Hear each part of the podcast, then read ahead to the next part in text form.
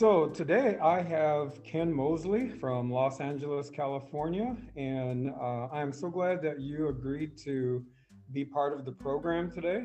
Um, you're you're my first interview in this venue. I did a TV series um, on our local Fox network. I guess it's been about six years ago now, um, uh, with the same topic, facing your fears.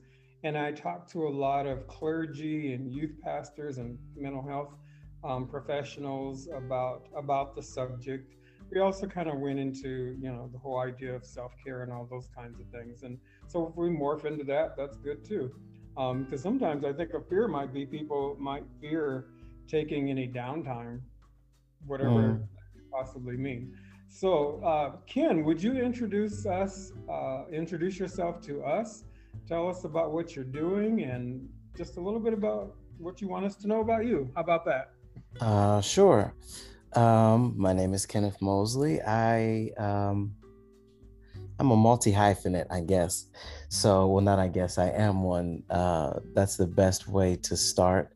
Uh, I'm an actor. I'm a writer, producer, um, ordained minister, uh, author, uh, musician as well. So, yeah, I do a lot of things. They're all, in my opinion, from the same the same area, which is communication. It's just how we communicate, how we tell a story, um, how we express words, thoughts, and ideas. So that is that is my thing. That's that's what I do, and um, I'm glad to be here today. I think the topic is essential um, to talk about. It's it's timeless and it's essential um, and it's very relevant to our current times on many levels as well. Okay, all right. So just a little bit about all of you, all of what you do. What's been kind of your latest projects, if you don't mind sharing?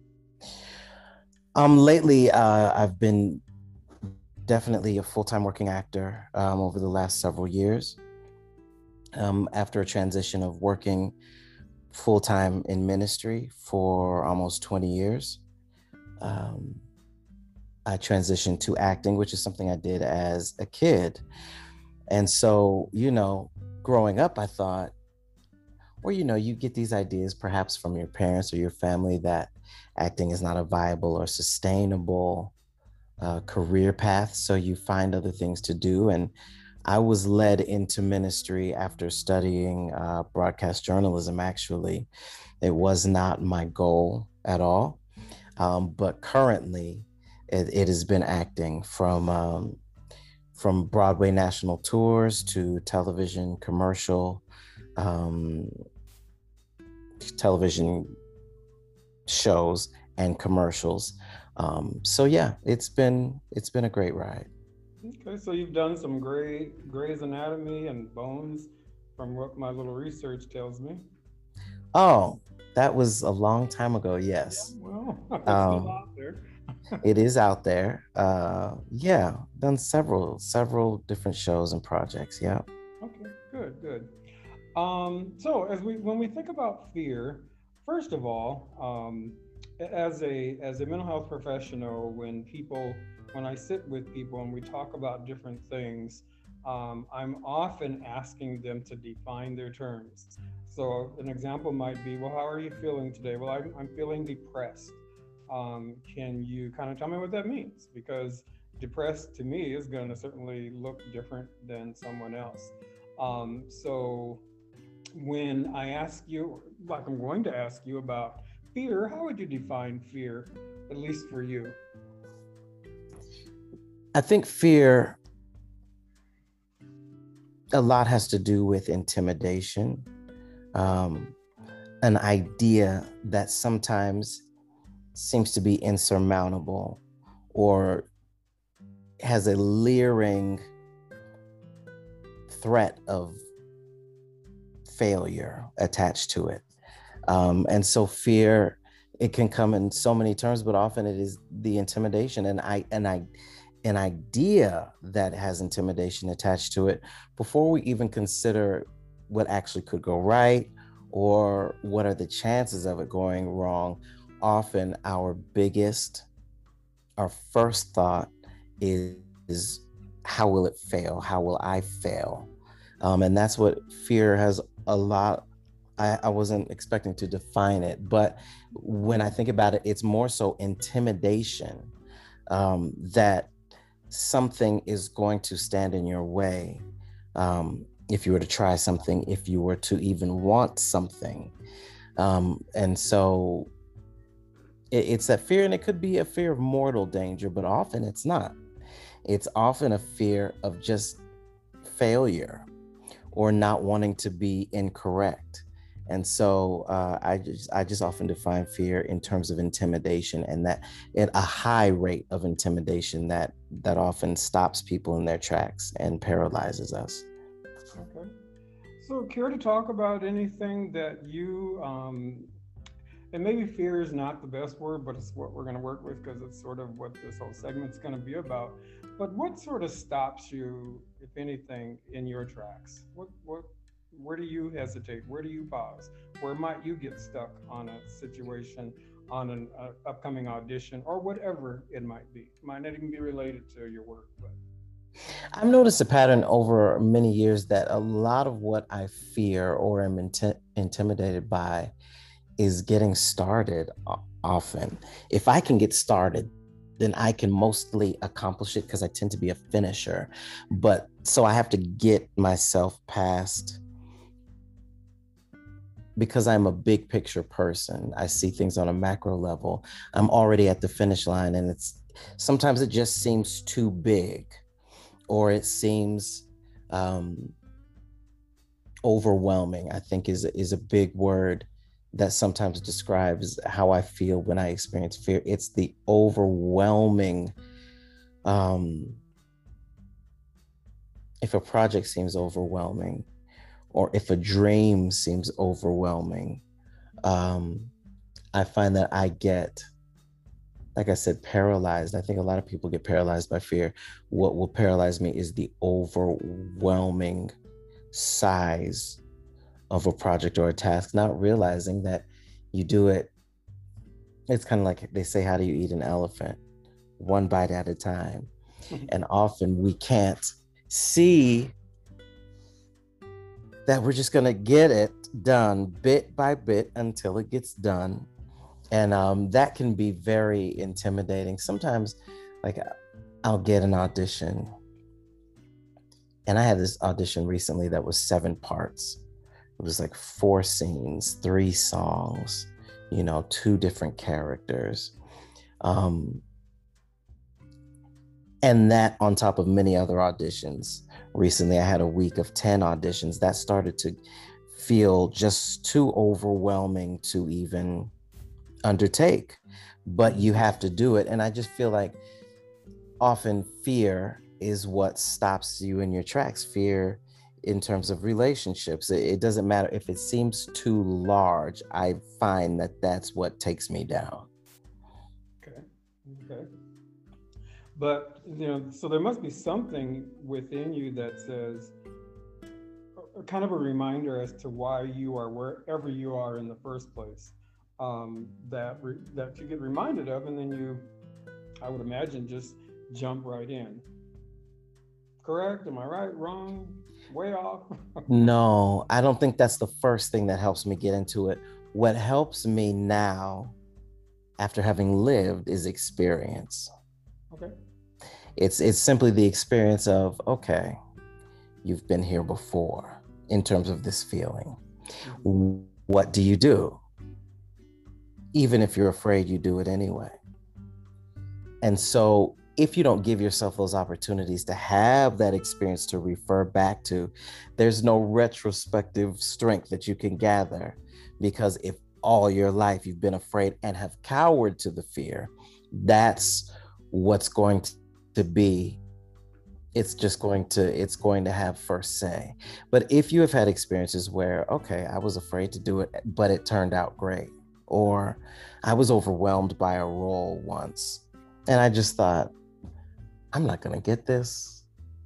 There's a lot of material. I'm just going to wing it. I'm just going to wing it. I'm not going to really study.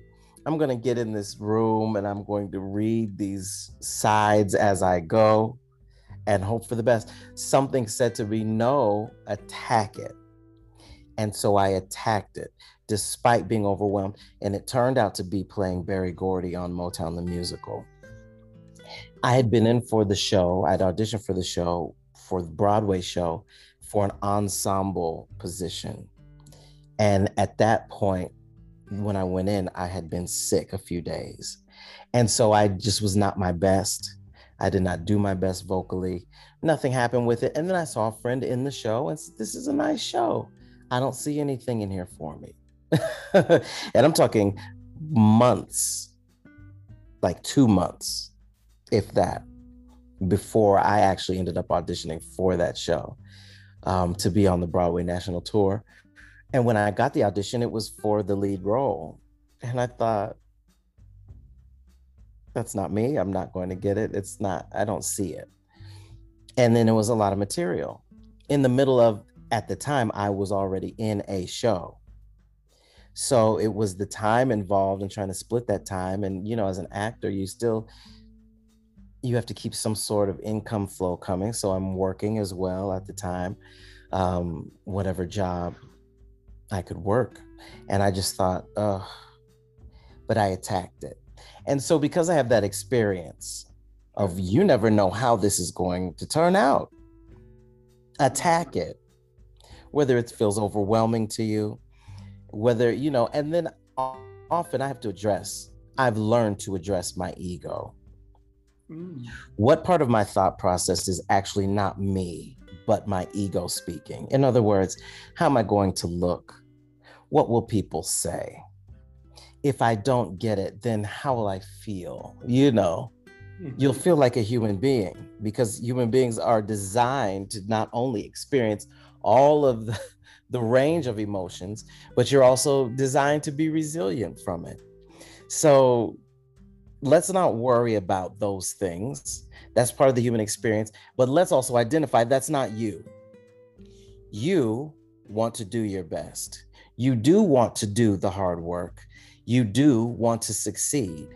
And you do want to learn from it no matter the outcome. And if you can identify your core and your root values apart and separate from your ego, I think oftentimes you can suspend fear much quickly, much more quickly than, you know, a lot of fear can be attached to ego because that's what our parents do. That's what they do when they train us and socialize us. They instill a fear in us that, that something is intimidating, whether it's the stove, it's too hot. The stove is hot. Okay, I don't want to get burned. And so, all through our lives, we go through our lives wanting to not get burned, proverbially, um, whether it's in front of people, whether it's taking a chance in trying to date someone. I don't want to get burned. Or whether it's going further in a relationship that you've already begun because you are afraid to love and be loved. You don't want to be burned, you know, and it's all because often when parents chastise children at a younger age, I think it's not just the intimidation that their stature brings, but it's their position. But it's also sometimes the way they do it, whether it is in front of people, whether it is embarrassing for whatever we did as a child was embarrassing, but something that children do, you know, then suddenly there is a there that embarrassment is always looming. Mm-hmm. You know, how will I feel? What will people think? I'm going to be embarrassed. But what if you do really well because it's meant for you? But often those things that come into our heart, we we dismiss because it's easier to do what we were socialized to do, which often means status quo and assimilate. And so when it comes to chasing a dream or walking out your purpose, which is singular, it's always going to be something that perhaps you don't see your family doing. It is your path. And even if it's the same field of industry, I believe that God has really graced everyone to go even further and to augment that. And so that often means doing something you haven't seen before. So with that is the looming embarrassment because of how we were socialized. So um, I find that you often have to just almost do what you see in your head and your heart and ignore the rest. Wow. I, I, I might have learned something there. I, am glad I recorded this because I can hear it again and again. Um, so with all of that, um, I like the idea that you know one way that we face our fear is to attack it. So uh, one of my fears, and, and I, I kind of get tickled with it, but but it's a it's it's legit. I am really afraid of mice. I really. Okay. Um, you know, I'm in a I'm in a recording studio now, and let one just show up, and this meeting is adjourned. I'm going to my car. Um, and then and then and so one time we were in the middle of a, a major remodel at, at our church and i was the executive minister and this the first part of the the journey was getting some plumbing piping you know the piping for plumbing in and um, just seemed like and this is a downtown church and seems like other places were doing some major stuff too so i know just in my own thinking i says that's going to upset some of those those critters that live down below. And so at the end of one of their work days, um, they capped off the, the piping, but they capped it off with a plastic cap. Well, the next day, I could clearly see that something had chewed through the plastic. And I already knew. I already knew. And yeah, there was a bit of an invasion, not horrible. Um, but it was up to me to kind of go get the next step done. And so I called Orkin, you know, the old uh-huh. Orkin people, and and I says, you know, I know basically all you can do is come come out and set up some traps because you don't have X-ray vision or you can't tell me exactly where they are. Uh, I says, but tell me some things. You know, first of all, what's the difference difference between a rat and a mouse, and other than size? And so he kind of talked about the intelligence level of each, and so on and so forth. And so my whole idea was that if I, the way I'm going to attack this is to learn about it. Now let me let me mm. learn as much as I can about this critter. And at the end of the day, it really, it, at the end of the day, it really didn't help. I think I probably had more fear. But one day, um, I, I remember that I, I mean, these traps were just like, not not like a sna- snapping trap that you would hear, because that would just paralyze me. But you know, they would eat bait and then basically die. And so a mother and five of her babies did. And so then then there was the job of pulling them out and, and all of that. But kind of made it kind of gave me an opportunity to meet it head on with what I knew. And so my whole point was for me, you know, you say attack it. I guess I attacked it by asking questions about that mm. which I feared. Um, so all of that, just to now just kind of get into maybe my final phase of, of a question is, so what's up for you? What's next? What what thing are you um, wanting to attack that you might have a little bit of reservation about? Um, I think when you're an artist, there's always something new um, that you can approach, even if it's just something differently. For me, as a songwriter, I've begun writing, I've primarily written or recorded gospel music. So right now I'm I'm working on pop music. And that has a little bit of intimidation with it because um I feel just more like I'm swimming in the unknown more so than anything. How does this go? How is this supposed to work? You know, in terms of lyrics, what's too much, what's not enough, stylistically, uh, from a vocal presentation and approaches, there's always something to to be learned. So I think maybe that is probably the most intimidating thing.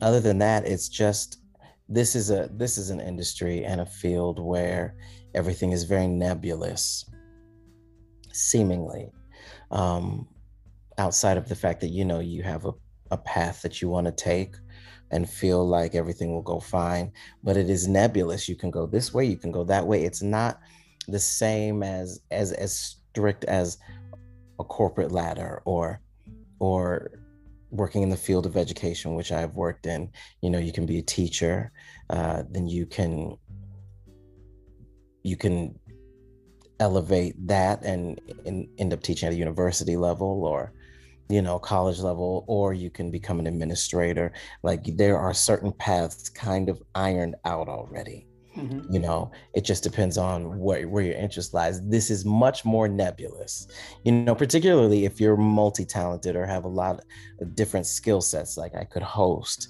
I could, I have a journalism degree, I could have gone toward that direction.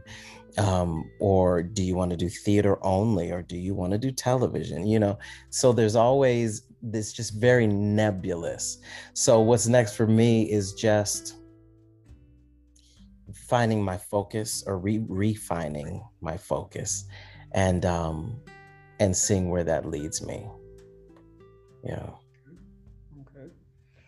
All right. Uh, i was just thinking in my, in my mind here about um you've done a lot of um, and i guess you put your journalism skills to work where you were doing a lot of interviews with different stars and and things like that. Um, whereby you have the control of the mic and things like that. What's the difference between between doing something like that in terms of fear and doing something that is more in this using your words more nebulous if that makes sense?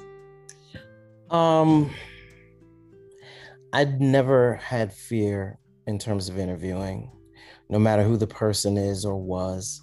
Um, it's not intimidating for me more than anything because um, I think it's more about having an insightful conversation.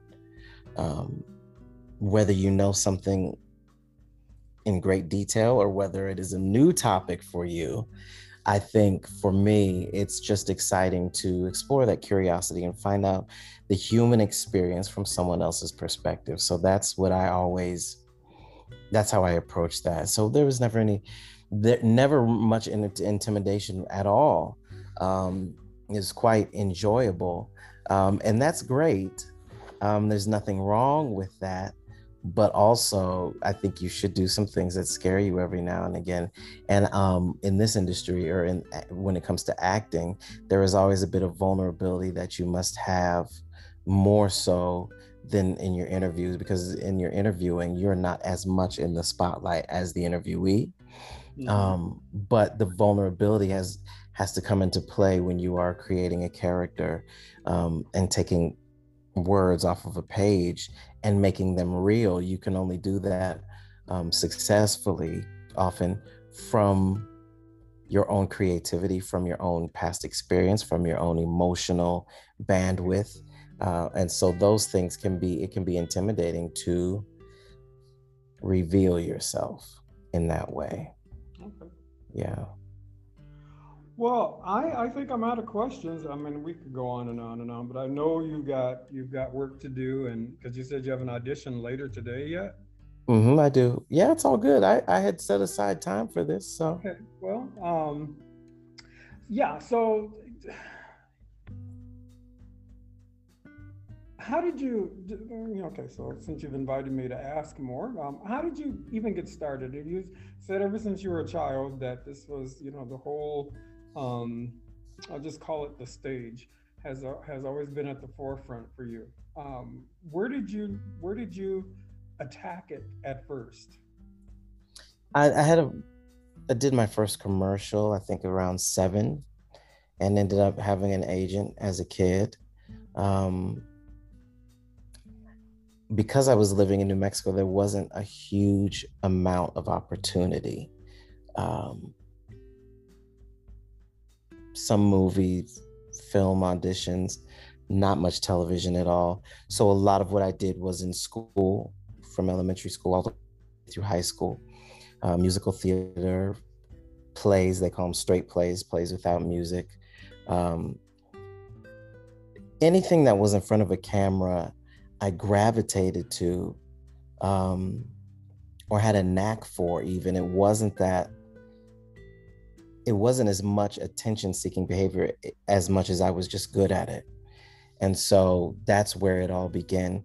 As well as I started playing piano about three and a half, four years old, yeah, and began playing. Yeah, began playing classical music all the way through junior high, um, and then I started playing like playing gospel music and played for you know a choir or church service um, here and there so i've just always been based in the arts you know Um, even during that time, was doing the, this the high school newspaper and the yearbook staff, and I think I was editor in chief of the yearbook.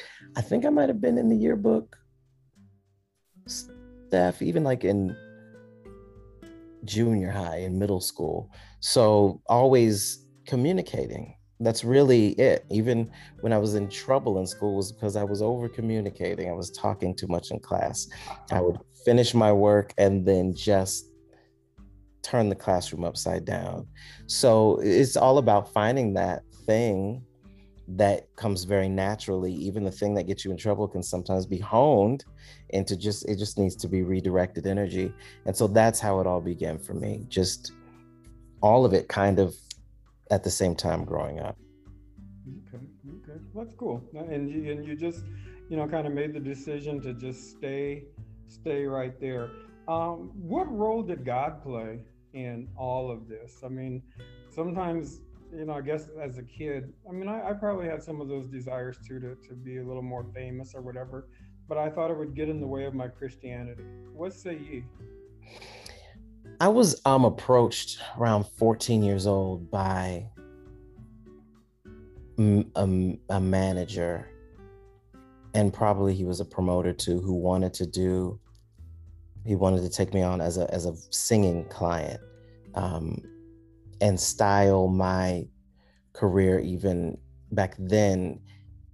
I had some similarities with i don't know if you've heard of tevin campbell from the 90s my voice was high for a very long time. I'm, I'm still a first tenor, but my voice didn't even change. I would I would be asked to sing The Greatest Love of All by Whitney Houston around the city for years into my teens, um, like into high school teens, in in the Whitney Houston key. So you know my voice was high. So I was approached by someone to basically start an R&B career as a kid and I think I felt at the time that my, my mother basically let me make the decision, but it didn't feel like the right thing to do even then. Um, and I think maybe either God or my perspective of God, my perception of God had something to do with that. I don't know which is the case, to be honest. Um, but there was always a thing of wanting to live my life in service in some way. And so I don't regret that. Uh, the years that I spent in ministry, I certainly do not regret um, at all.